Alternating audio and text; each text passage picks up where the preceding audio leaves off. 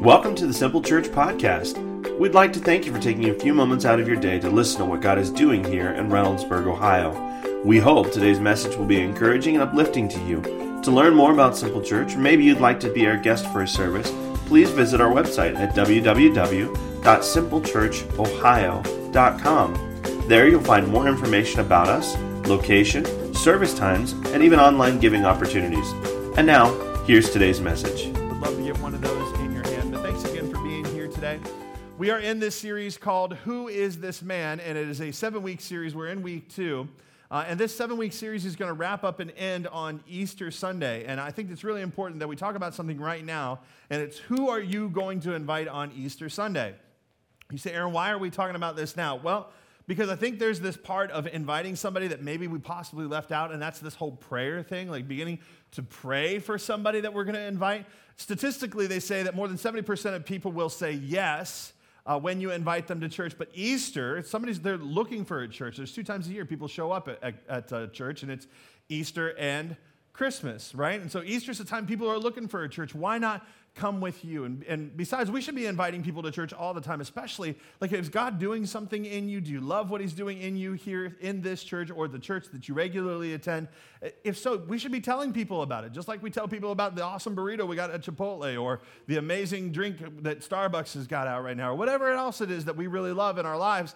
We share with others, we ought to be sharing Jesus in the same way. Just, just hey, this is who Jesus is. This is the difference he's made in my life. You should come check it out. Like, we should be Be a people who are inviting someone to church. So you can invite people to church all the time, but but but Easter Sunday is a great one to, to invite somebody. It's a great time for them to get a very clear picture of who Jesus is and what he did. That's a Sunday that we'll, we will preach the gospel. We'll tell them this is who Jesus is. This is what he the price he paid for us. And, and it's a great Sunday to invite somebody that is far from God. So, so be in prayer now about who you're going to invite to church. Amen, everybody? Amen. Hey, I just got your buy-in. That's perfect. I love it. I'll hold you to it.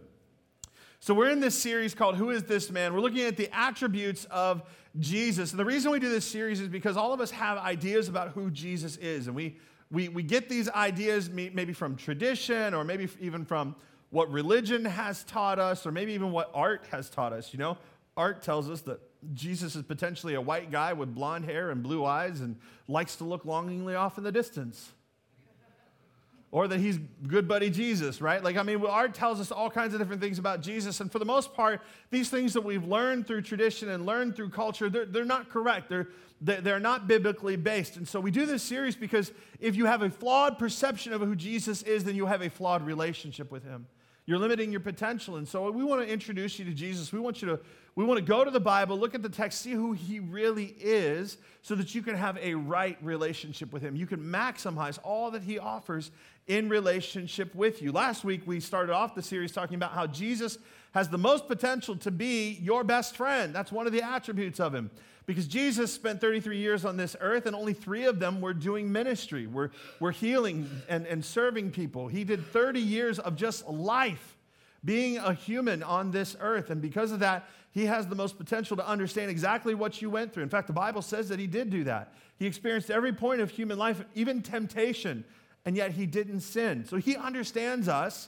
And because we have so much in common with him, because he is like us, he's not a God who shouted, I love you from the heavens. He's a God who came to this earth, became a man, and told us and showed us how much he loved us, right?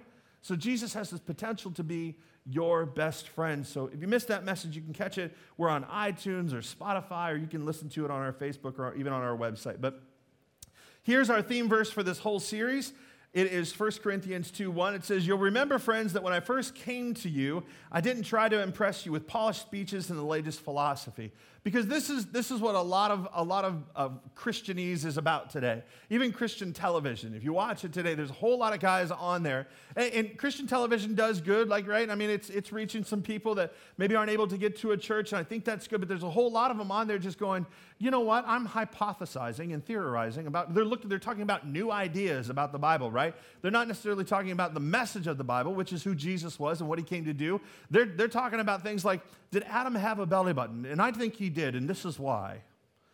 Right? Like, if you ever watch Christian television, it's, just, it's a lot of this stuff that just really doesn't matter so much. They're, they're talking about small little nuances in the Bible. And Paul's like, I didn't come to you talking to you about new ideas. It didn't come to you trying to tickle your ears and give you the newest news. He said, no.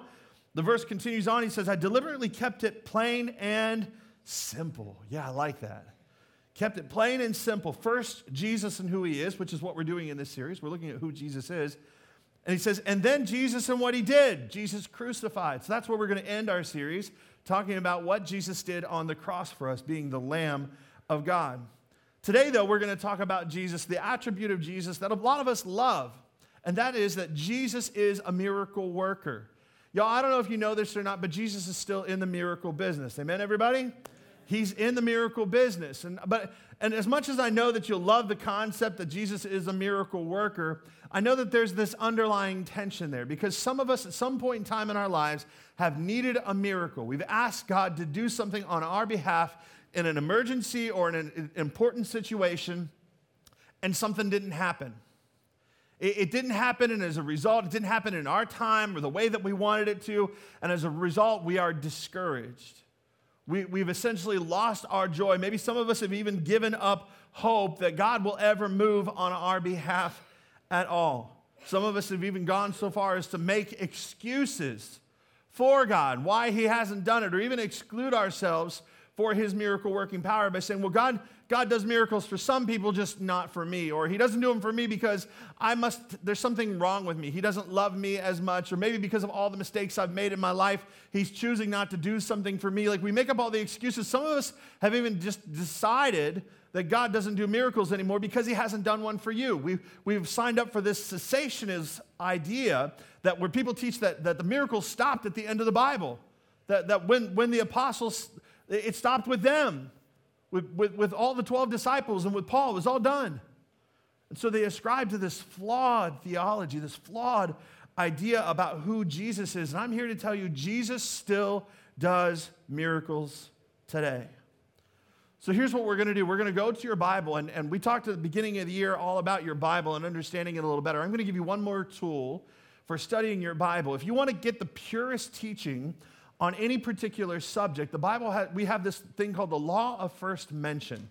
Go to the very first place that it was ever mentioned in the Bible, and you'll get the purest teaching on it. You'll see what happens there. And so we're going to go to the very first miracle that Jesus ever performed, and that's found in John chapter two, uh, verses one through three. It says this, on the third day, a wedding took place at Cana in Galilee, and Jesus' mother was there, and Jesus and his disciples had also been invited to the wedding. So they're all there, okay?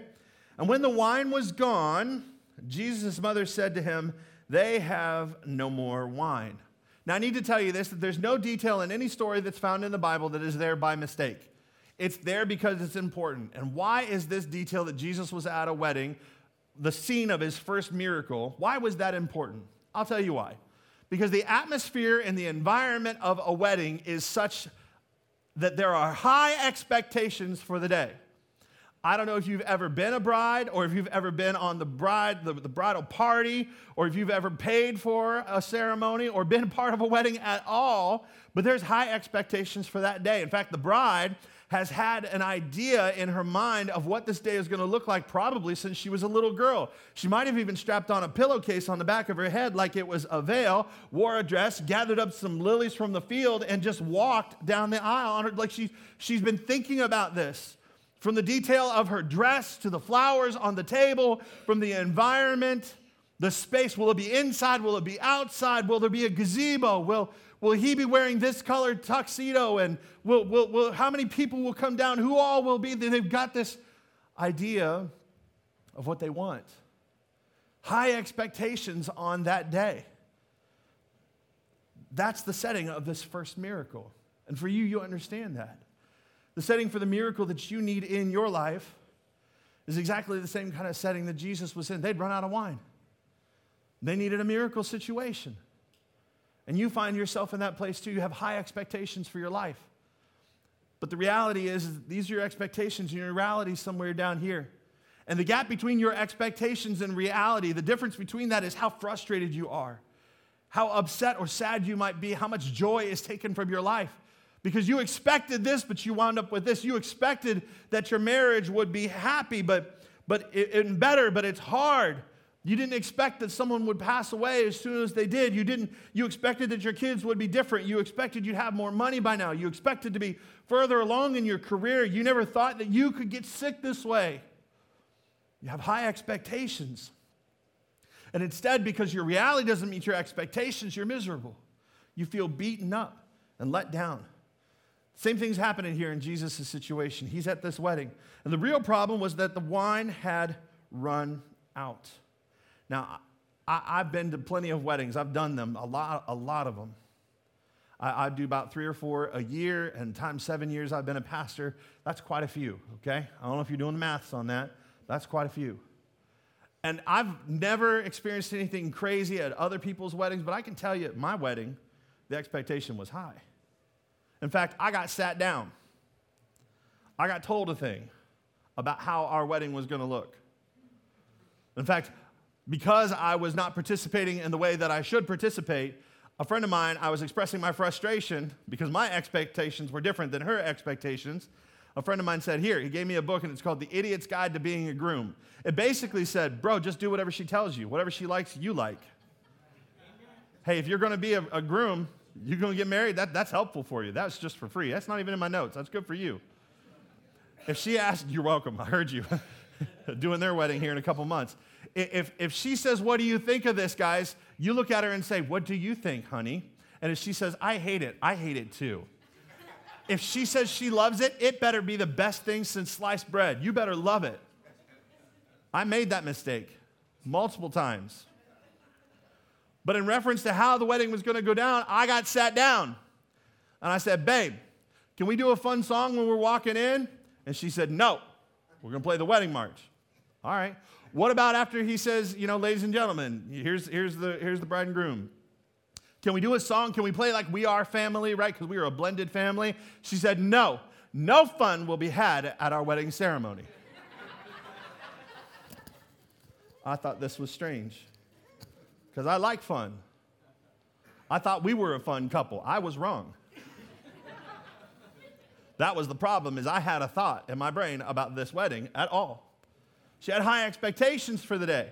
And so what happened was, she even told me, she said, no magic, because I do magic tricks, card tricks, and sleight of hand stuff, and she's like, no magic. I was like, what magic do you think I'm going to do in the middle of a ceremony? I was just told there would be no fun. She said, I don't know. Are you going to make, like, doves appear or something? I'm like, I've never done that at all. I've never touched a dove. I've never produced one poof. And she's like, I don't know. You just do things, Aaron. I'm like, okay, no fun. I got it. And then I had this thought. And that's where I messed up. I had a thought. My, my, my, I had this thought. They had these things called Listerine strips. Anybody remember these? Right? Like, they're, they're really slick, right? They just dissolve in your mouth. It's not like a mint, so you got it in your mouth, and you have a hard time talking. It freshens your breath, and, and it's like a list. It's like, you know, swish and whisk and Listerine. It's good stuff. And I, I gave my best man who was standing behind, I said, listen, I said, when he says, before he says you can kiss the bride, I'm going to throw my hand back like this, and I just want you to put a Listerine strip in my hand, and I'm just going to pop it in my mouth, and then I'll kiss the bride. It'll it'll be something silly for, for me and you, but I'm not going to honor the rule of not doing something fun. I'm doing something fun. It'll be quiet fun. Very few people will know about it. And then, here comes the moment. I throw my hand back. And this dude doesn't put a Listerine strip in my hand. He puts the whole pack in my hand. Well, I got my bride's hand in my other hand here. And there's nothing I can do. If I brought it forward, I'm going to have to let it go. Everybody's going to watch me fumble with this thing, and then I'm going to put this Listerine strip in my mouth. And so I lean back. I said, I just need one. So then he reaches for the pack in my hand, and he fumbles. And it's almost happening in slow motion. And I can hear, like... Like, you know, Carmen, Carmina Burana. I don't know if you know that song or not. It's like, dun, dun, dun, dun, dun, dun, boom, boom, boom, boom. Like, I can hear it. And it's falling in slow motion. It hits the first step. And then it hits the next step. And the next step and next step and all the way down. And next thing I know, my best man is running off the stage to chase the Listerine strips. And this small little piece of fun that I wanted to have has turned into a thing. And he jumps back up on the stage and goes, you're on your own, man.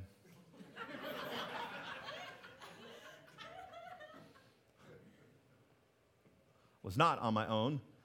I was being, my hands were being squeezed ever so tightly in front of me by my bride. You can hear it on the video. Maybe I'll post it for you later because I had a microphone on so you could, for the video recording. She leans in and she's smiling real big, keeping, keeping, she's, she's so prim and proper in front of everybody. She goes, jerk. You can hear it. I paid for that. High expectations. This is the scene that Jesus is on, right? High expectations. The wine had run out. Now, this was a problem for two reasons, because the, the wine at the at the celebration was, was huge, because first, their focus and their high expectations were not on the ceremony. The ceremony was the shortest part of it. It's the reception that they really liked. The reception and the party afterwards, the festival could last for seven days sometimes. Can you imagine the catering bill for seven days of feeding people? Dear Lord, like, that's crazy. The second reason it was important was because the Jews had a saying, where there's no wine, there's no joy. Where there's no wine, there's no joy. And what it meant was, what about the wine itself? It was more than just a drink to them. It represented, it was a symbol of joy to them. So if there was no wine, there's no joy. It's just a saying that they had. And, and, and that's that's us. We find ourselves in in environments of high expectation, let down, and our joy is gone. Our marriage is draining us. Our finances have robbed us of peace. Our kids are stressing us out. Your joy is gone. And in the absence of what you need most, you, you need a miracle. You feel this despair instead. Jesus steps into this situation. A miracle is needed. Now, there's lots to learn here, but first I'm going to give you three things that they did that we need to just kind of step away from, and then I'm going to give you a few things you can do to position yourself for a miracle in your life. So the first thing that they did that we that will put you in the wrong places and that we often do is we focus on feelings instead of our faith. When the wine was gone, they felt a certain way about it. They're like, the joy's gone. Oh no, agony, pain, woe is me. What are we going to do? They had big feelings about the fact that the wine was gone. There's no joy here at all. There was plenty to celebrate. There was plenty to focus on, but they honed in on this one thing, how they felt about the wine being gone.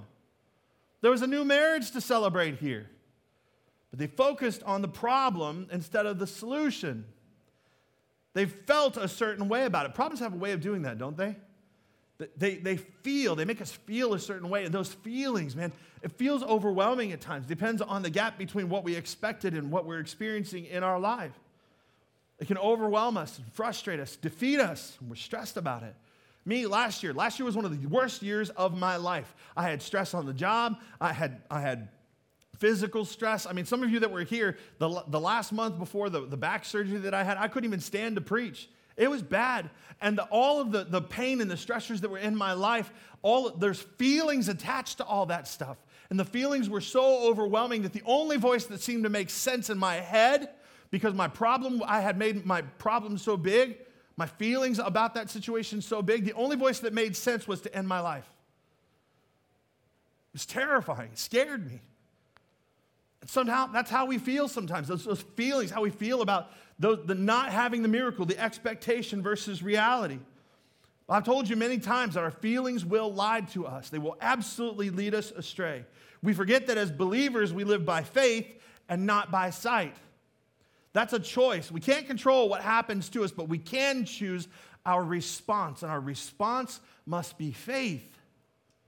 It has to be faith instead of looking at what's going on around us and being led around by our feelings. So don't focus on your feelings, focus on your faith. Second things they did that we tend to do when we have high expectations and are frustrated and needing a miracle is we take matters into our own hands. Mary was doing this. Sometimes we think it's better for us to do this. Well, God's not doing something, so I'm going to do something about it. God, I know I gave this to you in prayer, but I'm going to go ahead and pick the burden back up and carry it on my own. You know, that's not possible for you to do that. If you're trusting God with it, trust Him with it. But that's not us. We tend to want to pick it up and carry it on our own. Mary, she's doing this. She's, it's not her wedding. And she's stressed about the fact that there's no wine. She, she's trying to carry the burden. She took the problem into her own hands. And what she needed to do was just give it to God. And so here's what I want to do. I want to encourage you from Isaiah chapter thirty, verses fifteen through eighteen. It says this, in repentance and rest. In repentance and rest. Repentance and rest is your salvation. Re- repentance for us is a call to stop doing things your way. It's to choose to do them God's way. He says, hey, do, do things my way. Repentance. and rest. Rest just means to stop, means to cease all the striving. Do things my way and just press pause. Do you know that when you press pause, you give God permission to act? That if you're willing to, your weakness is where his strength is made perfect. And repentance and rest is your salvation. In quietness and trust is your strength. Boy, we have a hard time being quiet when we're stressed out, don't we? We have a hard time when we need a miracle.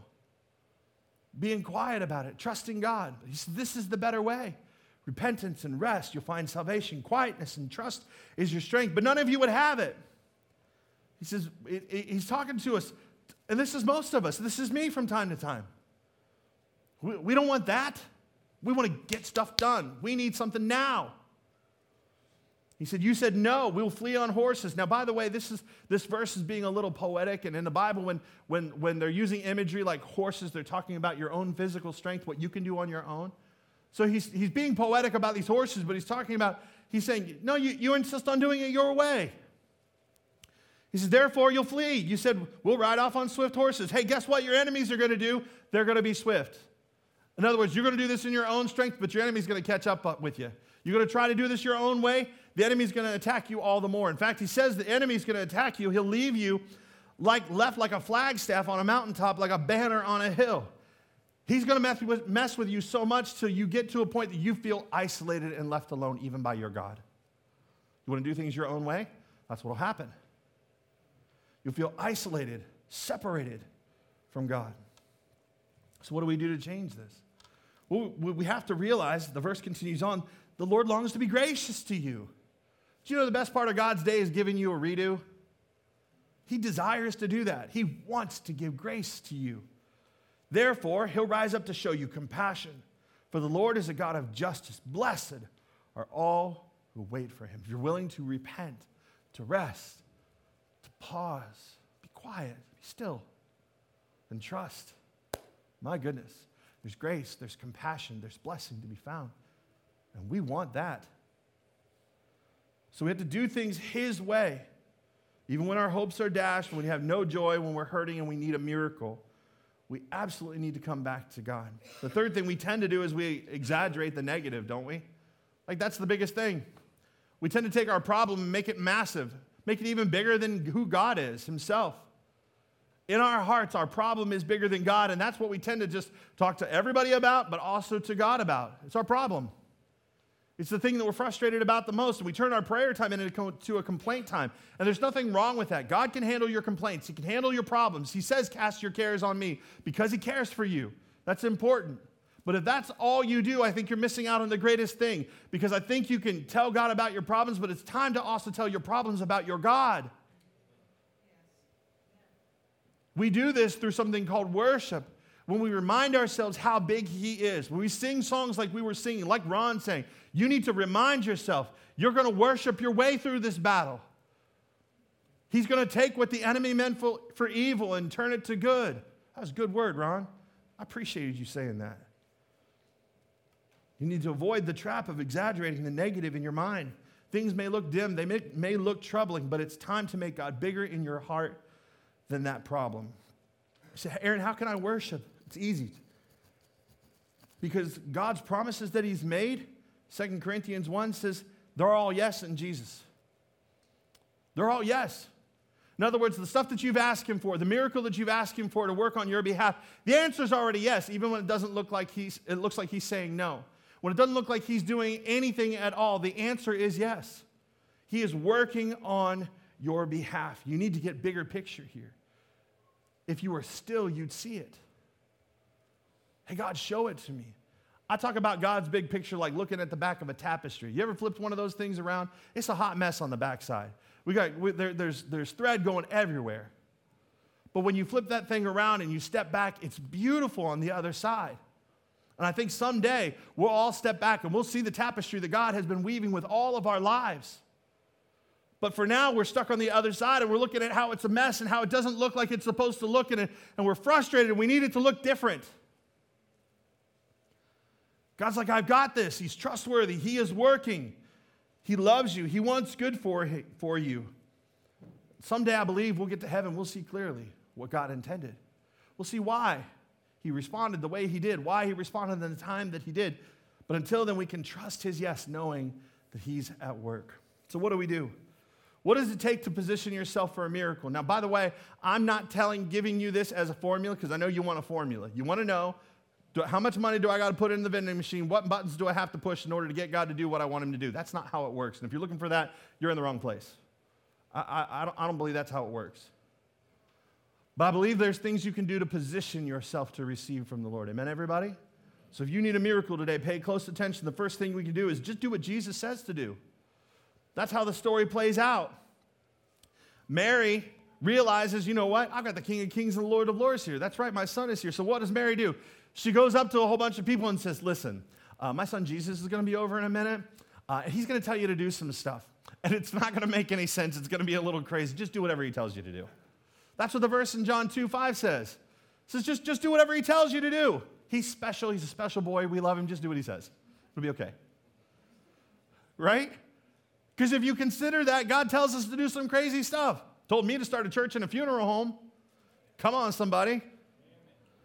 He tells you to do stuff. And what we want to do when he tells us to do things, especially the things that we read in the Bible, something like baptism, we're like, how does getting dunked in the water make any difference? That doesn't really make any, that doesn't make any sense. It doesn't need to make any sense to you. He says do it. That's why we do it. We get baptized because he says do it. There's a reason for it. You'll understand it at some point in time. That's not even part what I'm trying to get at. What I'm trying to say is he's going to tell you stuff that isn't going to make sense to our brains. And we can't look at what God tells us to do through the lens of through our brains first and then to our hearts so that we act. If you continue to do that and you need to reconcile and understand God, then you reduce God down to the size of your brain. I don't want to worship a God that's the size of my brain. I'm not a smart man. I'm a simple man. Simple church. Come on, somebody. You don't have to amen that loud. Like, seriously, though. Some of you's laughing. That's my life you're laughing at. That's all right. But for reals, God, I, I, need, I want to serve a God who's bigger than my brain. We can't push what he's telling us to do through our heads to make it make sense. We have to go through our hearts first, and our hearts, we just need to say, yes, Lord, yes. I'm going to do whatever you tell me to do. Doesn't make any sense to me. Doesn't have to. That's what faith journey is all about. I'm going to say yes. I'll understand it on the other side. Most of the time, understanding comes after obedience. And even if you don't get it, you'll get it when you get to heaven. Just obey. Why is this the most important point, and why is it the first one? Because if you don't do this one, the rest of them just won't make any sense for you. If you're not willing to let Jesus be Lord and let his ways be your ways, none of the rest of it's going to make sense. You, you, Isaiah fifty-five says, this plan of mine is not what you should work out, would work out.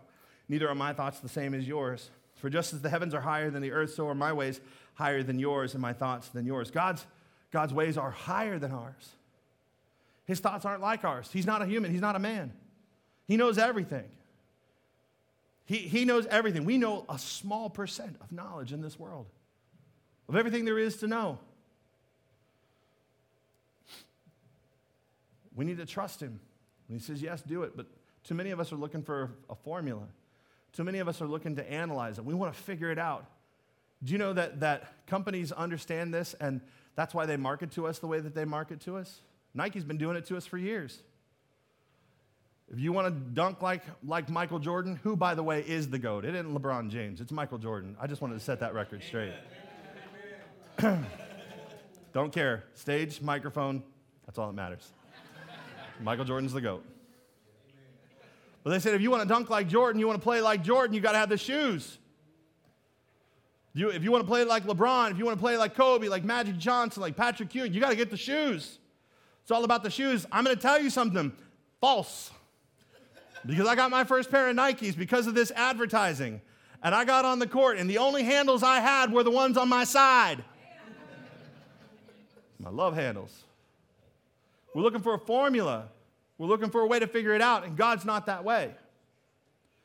God, God, he's just not that way. People tried to do the same thing with Jesus. Jesus was healing people, and they noticed that when Jesus healed people, that he touched people. So this one guy brings his blind friend to Jesus. Hey, Jesus, do the touch thing. Hey, come on, do that thing you do where you touch them and, and heal my buddy.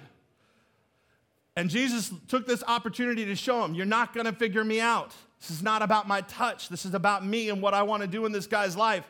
So Jesus goes,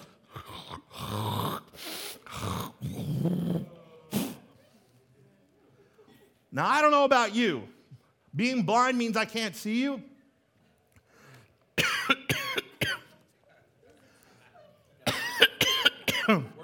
That one got me.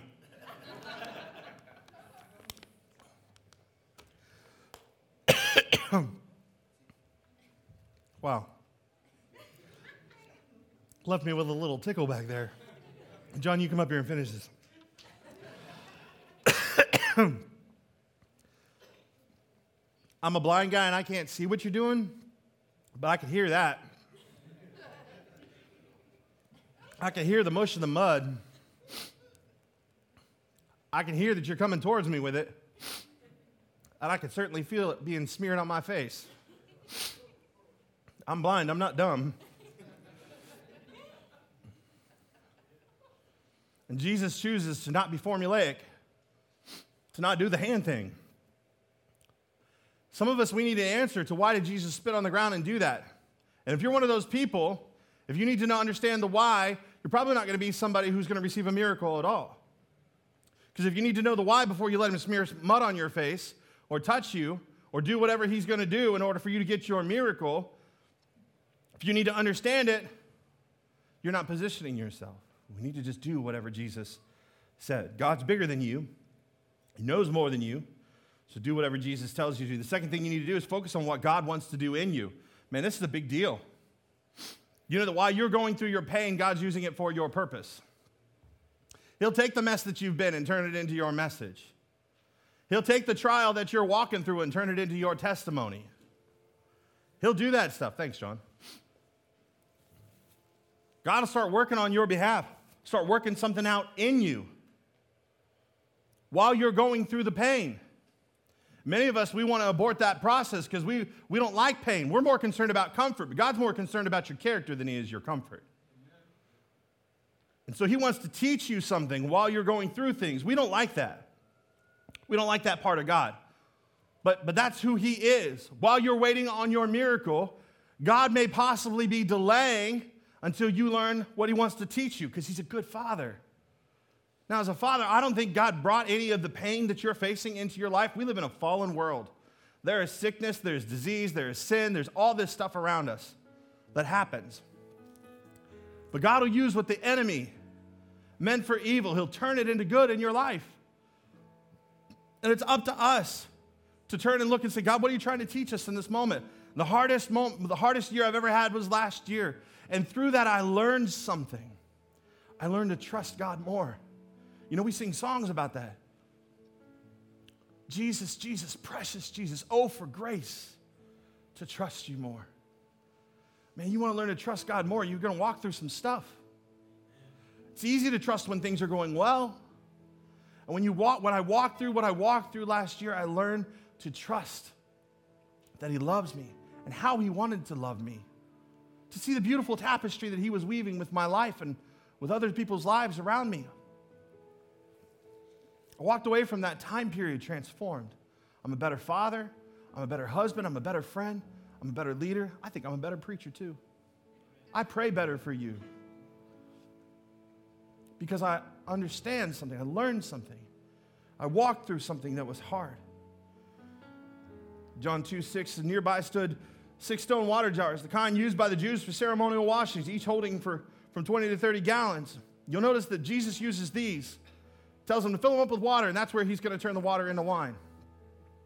This, again, is important because those, those basins were used for ceremonial washing. When you came to church, you were supposed to wash up. It was a ritual. It was religion. It was dead. It meant nothing to anybody. It's just something they were supposed to do. They even had somebody standing there to make sure you did it right.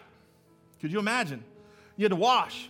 And if you let the water drip off this way, eh, you did it wrong, go back and do it again. You had to wash and let it drip off this way. It was dead religion to them. And Jesus says, go take that thing. Go take that thing that's not making an impact in your life, that thing that it's supposed to help you connect with me. He says, and let's put some joy back in it. Because remember, the wine is the joy. And the Jews of the day, the people that the, the people that were that were filling it, that drew it out and it had turned into wine, they would have understood it. They would have got it. Jesus is doing what we call a twofer. He's doing the miracle, but he's also teaching something. That's what God does with us. The miracle's on its way. Fo- focus on what he's doing in you while you wait. Peter says this, "In this you greatly rejoice, though now for a little while you may have had to suffer grief and all kinds of trials." We don't like that stuff, man. He said, "These have come so that your faith," which, by the way, it's of greater worth than gold, even though it perishes, even though refined by fire. That's the purest form of gold. He said, even though this stuff, it's more valuable than that. It may be proved genuine. It may result in praise, glory, and honor when Jesus Christ is revealed. Pain has purpose, guys. Ask God, what are you trying to teach me in this moment? In this moment of frustration, when I'm waiting on my miracle, what, what is it you want to teach me? He wants to develop you in that. The next two things, I'll give them to you quickly. You need to believe the unbelievable. You want to posture yourself for a miracle? It's time to believe the unbelievable. The story continues. It says, then he told, told them, Jesus talking to the guys who filled the thing with water, "Now draw some out, take it to the master of the banquet." They did so, and the master of the banquet tasted the water that had been turned into wine. He didn't realize where it had come from, though the servants who had drawn the water, they knew. If they hadn't believed that he was going to do the impossible, they would have said, "This is just water," because it was water until they drew it out. It was water until they believed he was about to do the impossible. We need to begin to believe that he'll do the impossible. When Jesus was faced with this time and time again, one specific place that he responded to the impossible, when man is like, "Is this possible?" Jesus said, "With man, this is impossible, but not with God." All things are possible with God. So we can believe the unbelievable. Believe that he can. And then we need to expect the best. Not just believe that he can, but believe that he will. The last part of the story says, everyone brings out the choice wine first, and then the cheaper wine after the guests have had too much to drink. This is the ceremony master. This is the guy who's now drinking the water that had been turned to wine. He said, "But you have saved the best till now." And I think God is saving the best till now. You can believe that he can, but you can believe that he also will. Why? Because Because of this verse. "Now to him who's able." Some of you have forgotten that he's able.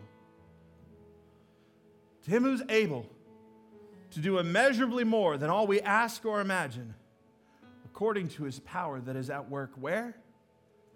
It's in us. It's in us. He's able to do more than we can imagine. Do whatever he tells you. Focus on what he's doing in you. Believe the unbelievable and expect the best. Let's pray. Father, today I know there's people in this room that need miracles. They're physical, they're, they're for their health, the health of their marriage, the health of their finances, for their mental health. They, they need a miracle at home with their kids. Lord, whatever it may be, I know that as we wait on a miracle, sometimes we get exhausted, sometimes we lose hope, sometimes we lose faith. Today I pray that their spirits would be encouraged in Jesus' name. Lord, that they would begin to believe again, that they would begin to hope again. Lord, for whatever is broken in their lives, that, that you still are in the miracle business. Lord, that I, and as we take that journey, as we pick up that hope again, as we trust you with our lives, Lord, I pray that as you tell us what to do, we be obedient to that. Lord, that we, we would ask the question, be faithful to it. Lord, what are you teaching us? So that we can learn. And we can believe you for the impossible and expect the best, because even if we don't receive it here on this earth, we'll receive it in heaven. We'll be healed completely in heaven. We'll be restored completely in heaven, and heaven's way longer than this earth. So God, may we just be encouraged today that you're still in the miracle business. And as we continue to pray in this moment, there are people in this room, you need to understand the greatest miracle God ever did for you was sending his son Jesus to live, to die, to rise from the dead for you. Paid a price for you so that you could be forgiven. You could be made brand new, transformed. It says the way to, to receive that gift of salvation, being restored, being forgiven, is simply to make Jesus Lord of your life. Making a statement, God, I'm, I'm going to let you tell me what to do from here on out. I'm going to do whatever you tell me to do. That's where your miracle starts, because that's where everything changes. No, you're not going to be perfect. Everything's not going to be right, but you're going to be a work in progress. And God's going to begin working on your heart and your life. You'll become transformed. If you're ready to have that, I'm going to pray a prayer. I'll lead you in it. But if you're here today and you're ready to make that commitment, maybe some of you, you've walked away from God and it's time to come back. If you're ready to make that commitment, would you just lift up your hand and do that now? Be bold, be brave. Say, Aaron, that's me. I'm here today. I need to do that. Yeah, thank you, thank you, thank you, thank you. Be bold. Thank you, thank you. I'm so proud of you. So proud of these young men. Thank you. You can put your hands down now. Let's pray together, everybody, out loud. Jesus, I need you to do a miracle. Do a work in my life. Forgive me. Make me brand new. Fill me with your spirit and show me how to live for you. Thank you, Jesus. Amen.